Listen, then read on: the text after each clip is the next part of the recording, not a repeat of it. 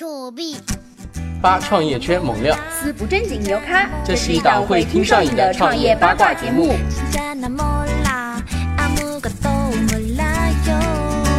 我们从做范本开始到现在为止，核心理念就是说，消费是分层级的。嗯，在同一个层级里面消费，它是可以被传播的，可以被互相传播的。那甚至同一个阶层的人，同一个层次的人，他消费的地点、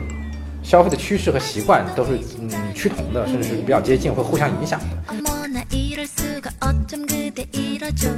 Hello，大家好，我是外星人简妮。Hello，大家好，我是外星人小麻。哎，这一期节目呢，我们就请到了我们 Enjoy 的 COO 曾理，然后大家欢迎一下。Hello，大家好，我是外星人曾理。嗯，那曾理来简单的跟我们听众介绍一下 Enjoy 是一个怎么样的项目？嗯，其实用我们官方的话说，我们叫做精精选美食电商嘛。嗯嗯对，很很早期的时候，大家会把我们定义为说是一个高端版的大众点评，嗯或者说是一个很高级版的团购网站，这些都我们都不不用反驳这个东西，就是大家怎么理解它会理解的更好，我们都觉得没问题。对，对我们来说，我们自我定位是一个呃呃面向于这个城市的中产阶级或者上班族人群的一个提供比较有品质生活方式解决方案的一个这么一个电商平台。那 Enjoy 主要为这些人群提供一些什么东西呢？卖呃，我们最早我们最早是提供的餐饮服务，其实这个是最好的一个最早的一个切入点。我们是想为大家精选一些数量不用很大，但是呃品质各方面有一定保证的餐厅推荐给大家，并且能通过我们的努力给大家提供一些在价格上有一些竞争力的这样的一些产品。嗯，所以这是我们最早的一个一个一个一个切入点和出发点。我们慢慢的把自己的这个业务范围呢扩展到了，就是说，比方说配送的业务吧，比如我们叫电商业务啊，比如你可以买到一些送到家里边的鲜花、酒。呃，嗯家居的一些小型的家居产品啊，甚至一些咖啡机，就总之就是你们都可以，尽量可能可能在 Instagram 上或者是在其他生活社交分享网站上能看到的一些一些东西。哎呦，不错哦。那本地精选的话，现在在哪些城市开通了这个餐厅的业务？啊、我们目前是在全国有十二个城市开通了啊，就基本上是呃，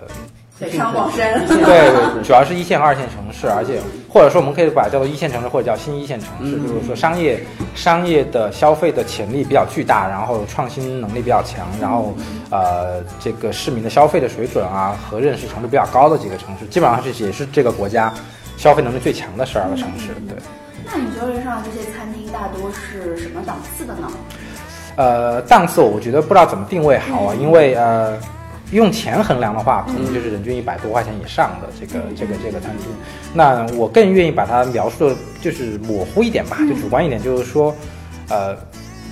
二十到四十岁这个年龄段的人经常会去的那些地方，或者说大家会比较关注的一些点，比如说啊、呃地理位置、装修环境，然后甚至是大家所谓的一些逼格高不高啊、嗯，甚至是还有一点很夸张的说，就是拍照好不好看。啊，是。对，这个也是很重要的一点啊，就大家经常会吃饭的会关心这些东西。哎，那如果我在 Enjoy 上面是直接就下完单之后，我就可以直接去到餐厅吃那个美食了吗？还对没错是说在 Enjoy 上是付定金，还是把全款都付掉？其实就跟团购网站一样，你们是可以要把全款付掉的，付掉之后到了现场之后提供一个消费码给给给这个商家就可以了。对，其实这种模式因为已经是呃团购网站早期已经大家非常熟悉的东西了，我们是遵循了这样一个操作的流程。所以其实操作流程上和那个团购网站对没有什么区别对没什么区别只是说你们的选的商家跟他们，你像北京有二十多万家餐厅，那其实我们合作就一千到两千家餐厅。那 Enjoy 就是在筛选餐厅上有什么标准吗？我们刚刚上线的时候是我们，比方说我们刚刚第一第一批上线的时候，我们的标准就是我们个人的标准。嗯，啊，说白了就是我们个人标准，我们自己喜欢哪些我们就去去去做哪些东西。当然后来慢慢的发展的的速度比较快，发展的嗯比较大的时候呢，会有一些标准啦。那比如说它的人均价位门槛就特别高的，我们可能也会比较少的去操作它。然后一定太便宜的话，我们也会去审视它的这个品质质量。但总体来说，像我刚才跟你讲的，不太有一二三四五六的这种硬性性标准标准，反而是我们会比较注重于说我们这个团队在招聘的时候，比方说这些买手，嗯我们会跟他交流，就是说你对这个餐厅的看法怎么样？如果我们在这这审美上，或者是我们对生活的理解上是一致的，那我可以相信你。嗯嗯那你的选择其实也是对我有效的选择。嗯所以经常现在很多时候我自己不去选择这些餐厅呢，嗯，经常如果我有一些活动要去选餐厅，我可能会问我下面的同事说你最近有什么新的餐厅给推荐一下，你觉得哪儿不错？嗯啊，对，或看一下我们自己的这个推荐。对，是这样。所以我更多的觉得是一个一个群体吧，或者叫这个这个这个叫什么物以类聚，人以群分吧。就如果我跟我跟你对于餐厅或对生活的看法是一致的，那么你的餐厅选择可能也是我能够接受的这个餐厅选择。反而是如果我们定下一些很严苛的标准，说啊，面积一定要一千平米以上啊，你这个餐桌数量一定要五十个座位以上，然后价位就其实是很死板的标准吧，那未必是一个合乎你这个需求的东西。那 Enjoy 和这些餐厅的话，合作模式是怎么样的呢？啊，基本上那个合作模式其实挺简单，其实就是说我们基本上是跟餐厅会谈，然后会要求餐厅提供他们比较好的、比较新的、他们比较有卖点、比较有主打特色的这些商品，然后我们来有给我们组成一个一个这个 package 或者 set menu 的东西给提供给用户。那这这个时候呢，就是商户会根据自己的需求，比如他们有像我们很多商户会每个每到换季的时候，一年四季的时候会给我们出四个不同的，啊，到了夏天可能这个菜就不卖了，那于是到秋天的时候我们会换到新的这个 set menu 给大家去去卖。基本上呢，你就是一个一个以套餐形式的形式。基本上都是以套餐形式来出售。对，然后呢，这样的话我们会给到用户一个比在店内直接消费更加便宜。那对于那个商家的话，你们会怎么跟商家去分这个利润呢？呃，就是相当于以服务费的形式跟我们结算，对，我们帮他销售出一单，我们会按照不同比例，就是、哦对，或者按个固定的比例或者不同的比例去收取服务费用。对那会写一些就是那种像不是比较火的一些文章，就全部来描写这家店，会写一些文章去吸引用户吗？啊，这是我们自己来做的，确实是我们买手怎么去选这个餐厅，他就为什么觉得这家餐厅是值得去做的？那其实他就会怎么去写这个东西。比如说这家餐厅是，它其实可能菜品上未必是一个特别出色，但它的环境好，比如它在外滩，它可以有全上海最好的 view，那它其实卖点就是就是就是这个 view 嘛，那大家会去强调这个卖点的东西。也就是说，你去写的这些东西的推荐的这个量呢，也是这个买手本身选择这个餐厅的最主要的一个一个因素。比如我们经常去银泰，呃，银泰上面吃饭啊，那大家会觉得说那个餐厅的菜未必是最好的，可是它有全北京最高的一个最高的一个地理地理优势。那我们去推荐它的时候，就是因为 OK，我们给一个比较便宜的价格，你可以去到北京最高的地方去吃一顿午餐或者晚餐，其实挺好的。那呃，刚刚也说到很多次，我们 Enjoy 是一个买手形式的媒体电商。那能跟我们听众分享一下是什么叫买手模式？其实 buyer 这个词其实更多以前是出现在时尚行业或者是服装、服装这个行业里边。呃，当然在服装行业的 buyer 的模式跟在餐饮行业有点不一样，因为其实呃时装行业的 buyer 它其实更多是会。会牵扯到呃上游的生产，从生产的供应链开始就会接管这个这些品牌的这个这个到后后期的销售啊什么之类的。那我们这个买手其实是一个概念啦，更多其实它就是一个帮你挑选的，因为像在中国大城市吧，呃，一个是餐厅的数量总数量非常的多，北京二十几万，上海也是二十几万家；二一个是它的换手频率很高，所谓的换手就是每年的倒闭的。就是对倒闭餐厅和新开的餐厅，它的比例是很高的，基本上接近百接近三三分之一吧。就是你可以想象到，你熟悉的一百家餐厅，其实有三分之一明年就不见了，然后会会有新的餐厅出冒出来顶顶替他们的位置，就像创业公司一样。对，那其实这种情况在国国外的不太一样，因为国外的像餐厅行业不会有这么大的这个变化，相对比较固化一点。那像在北京，因为地租多租金的原因啊，各方面原因，其实它换手比率很高。那其实对于普通用户来说，你生活在一个两千多万人口的大城市里面，很难知道有哪些店新开了又非常非常好，值得你去吃。这个时候需要有一个有别人告诉你，这也是为什么很多跟餐饮相关的一些公众号也好啊，或者是微博的号也好，他们都很火嘛。比如说我我替你探探店啊，每每周替你总结一些新开的店好不好吃啊。那其实大家是有这个强烈需求的。那我们只是把这个需求做往后再推进了一步，就是说，那我直接选出来之后直接卖给你吃了，就是就是这样的一个一个模式。那你觉得，如果对于一个比较爱美的女生，当吃就美食和体重不能兼得的时候，你觉得应该选哪一方？所以每个人如果愿意去探索，就是找到这个平衡点的话，每个人都可以找到适合自己的平衡点，肯定是可以这样子的。比如有些人可能他会对一些东西会有成瘾性和有依赖，那他会如果针对这个方面去做做专项的克服的话，其实是可以保证到你既可以吃到好吃的东西，又可以。怎么怎么讲？其实我觉得大部分情况下，比如你特别爱吃火锅，嗯，如果你不是每天都吃火锅的话，其实它不会对你的体重有极其明显的这个变化。因为如果你是吃的是一个，因为我的个人的饮食观念一直是不挑食嘛，嗯就我觉得不挑食是健康最重要的一个一个一个一个，就是基本上你什么都吃，身体会最好。那如果你今天就日料也很爱吃，然后西餐也很爱吃，清淡的或者是偶尔吃吃很重口味的，我觉得其实它的互补性不会对身体有那么大的影响。但前提就是说，对自己的身体是比较了解的嘛，对，然后保持一定的运动，我觉得是 OK 的。那你作为 Enjoy 的创始人之一，在这么些时间里面，你是胖了还是瘦了？这个这个他们今年都有感受的，因为我之前是一直胖到今年上半年的。哦，对对，我是达到了我体重的顶峰，然后我 我今年夏天春天的时候花了三个月时间减。所以你也是其实是针对支持吃这一块，只是说你吃可对啊，我觉得但是要实际上我在九那九十天减肥的时候，我其实没有控制，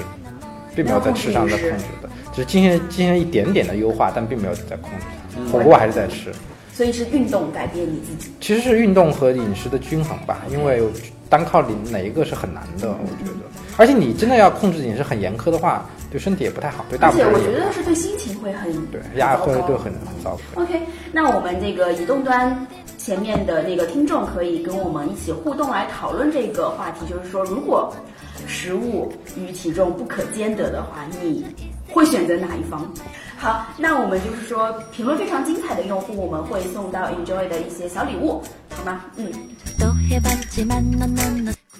那呃，接着就是要问 Enjoy 上现在有多少用户呢？嗯，现在一千万，一千万。对，我们是一对，我们一五年一月份上线到现在为止。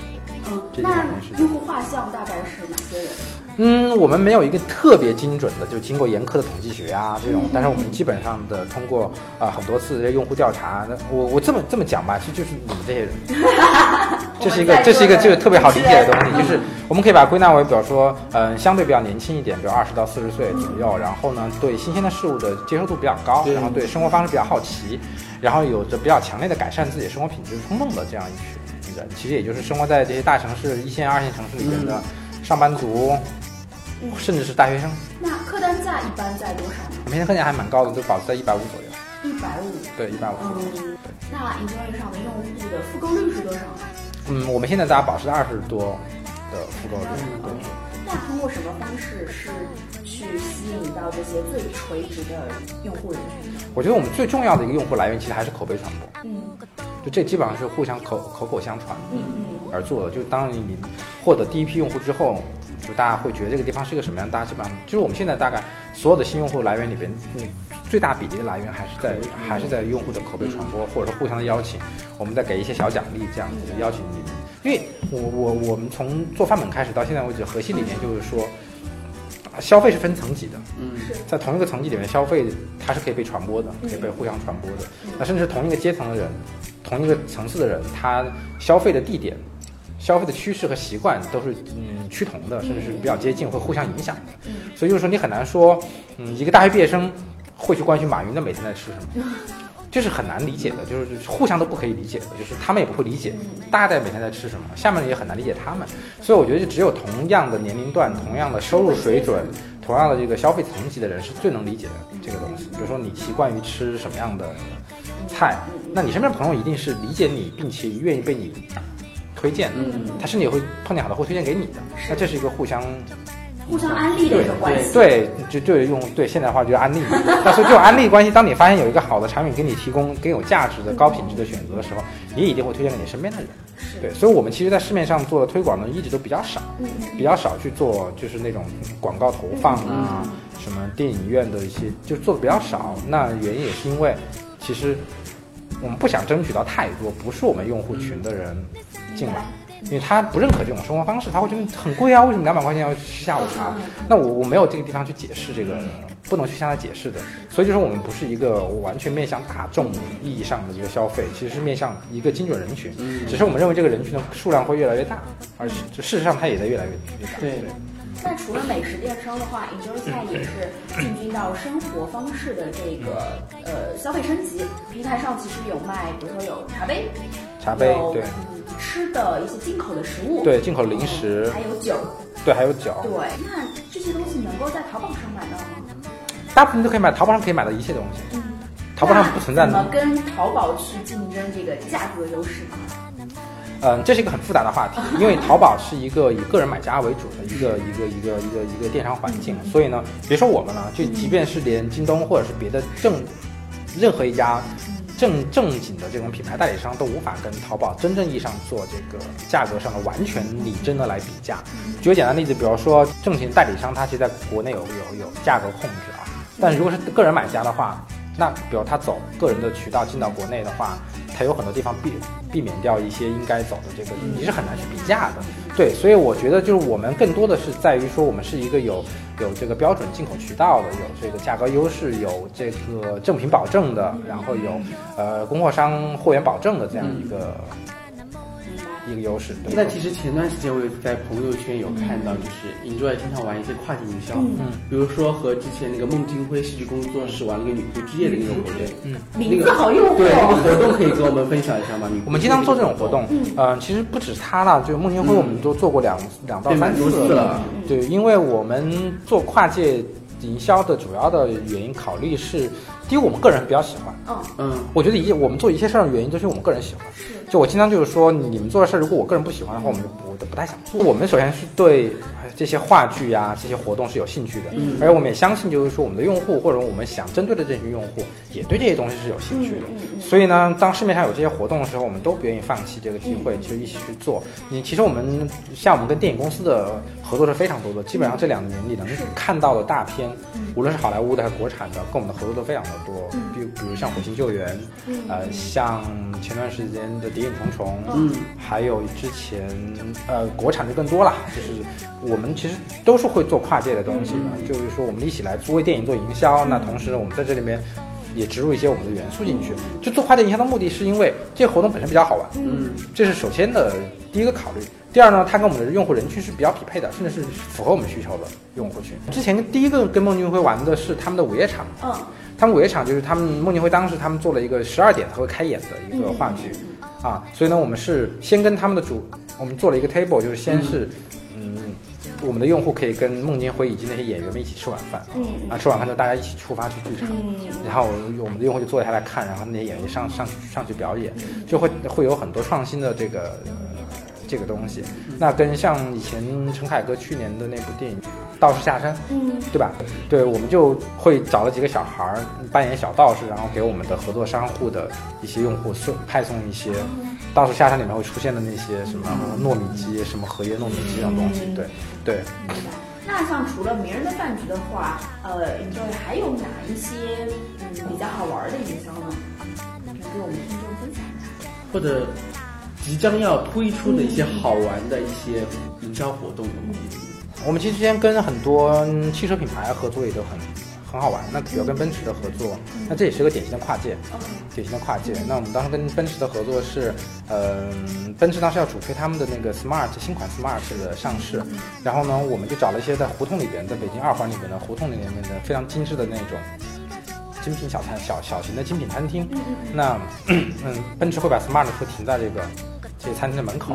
那随机的会有一些这个车的钥匙会放在这些餐厅里边。嗯就你如果你周末去那儿这些我们的商户里面去吃饭，你是有机会拿到这个钥匙，并且把它开走去体验这辆车。之前我们会做一些在摩天轮上吃饭，或者在水下面吃饭，在水下吃对，或在千岛湖或者是在飞机上吃饭的这种，就是很很奇特的这种东西，嗯，就很多了。我们就做了太多太多这种东西了。那呃，我们之前听说 Enjoy 是呃范本旗下的一个孵化产品是吗？嗯。嗯，能不能聊聊范本是做什么的呀？如果大家用过大众点评的话，如果你去看过点评大众点评里面的那些用户的这个评论，你会发现呢，其实大家很多时候是需要这些评论的。但你这些对这些评论有个最大的疑虑是在于你不知道人是谁，你不知道这个评论的人是谁。那他的问题就在于，我刚才讲过了，就是不同消费层次的人对一个餐厅理解是不一样的。对比如我经常以前我们刚开始嗯还没有创业的时候，我的最大困惑就是，你去看同一家餐厅的评论，第一个人说这个餐厅非常性价比非常高，第二个人就会说价钱非常高，嗯。第二个人就说哇真的很便宜，那你会很困惑，那到底是 因为贵和便宜的标准在不同人那个地方是不太一样的，所以这个时候呢，我们当时觉得说一个最好的标准是你你最好知道是这些评论都是谁，嗯，也就是说你最好看到的只是你是不是刷的？对你，你是不是最好是能看到自己的朋友的？所以其实我们的范本就是一个有社交关系在里边的点评，就你看到的都是你自己的朋友发出的这个点评，它的可信度以及。对就更高，它可安利的感觉会更强一些。对，它其实是一个纯粹的 UGC 社区产品。嗯，明白。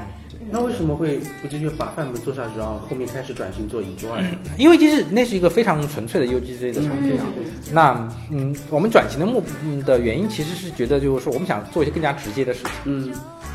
嗯，我们就有一天坐在办公室里面就聊天，就说，那我可不可以就，既然老在说这件事，能不能直接卖掉？于是我们就想尝试一下，说，那如果我们这么喜欢这些餐厅，我们把它拿出来卖，O 不 OK？所以我们就做了个很简单的尝试，就我们的转型没有大家想的那么复杂了，其实都是一念之间交易的那个闭环。对，就是想能不能卖出去。就是，我是想说，我们这帮人坐在一起，每天有这么多好吃的餐厅，那我能不能卖给更多的人？那我们试一下吧。后来发现它的效果不错，然后我们就决定把它做得更大一些。那现在是算彻底放弃了范本的运营？没有啊，没有啊，它其实在自我，它其实是个 UGC 产品的自我运营，自我对，它在未来会发生发发挥更大的作用。嗯，相信我。对我之前看过那个，对，很有可能部分用户会觉得我们在目前这一两年的时间内有点忽视这个产品的这个一直在做这个东西 Enjoy。对对对对，我自己收到。到了很多的东西，这个是我们阶段性的重点不太一样了，就我们没有在放弃它，我们它接可能在下个阶段它会发生更大的作用的。嗯，因为范本上是文章确实看着还是挺受益的。对现在范本上的文章全部都是导流到 Enjoy 的链接。对，我觉得这个其实是一个就是运营策略在阶段性的一个策略不同。对，可能很有可能在明年的话，范本会重新以一个很重要的身份出现。对 OK，那我们现在有一个呃用户是他用过那个 Enjoy 的嗯产品，他有一些小小的评论，嗯，我们来听一下。夏天的时候在 Enjoy 上买了两份一百九十八的甜品，呃，然后送到我手里的时候，呃，有一份蛋糕上面的奶油全都化了，好气哦。是这样的，就是说我们很难百分之百避免这个问题。那这个其实也是，嗯，全中国所有电商，包括最最高级、最顶级的无法避免的问题，因为它是在运输、仓储各种环节，只要有一个小小的失误，就会造成这个问题。所以像这种个别的案例的话，我们只能觉得说比较抱歉嘛。那一般就是说会建议用户就直接给我们给我们提出这个这个这个这个投诉的意见，然后我们会联系商家做立即的处理，比如就退退换货或者重新再补发一个新的东西。因为这东西真的很难避免，就是我们只能尽力去改善这种。呃，因为不同的商家，比如这家商家可能下午三点钟发货和五点钟发货，给物流带来的压力是不太一样的。明白。那现在呃 Enjoy 上的每日交易额是多少呢？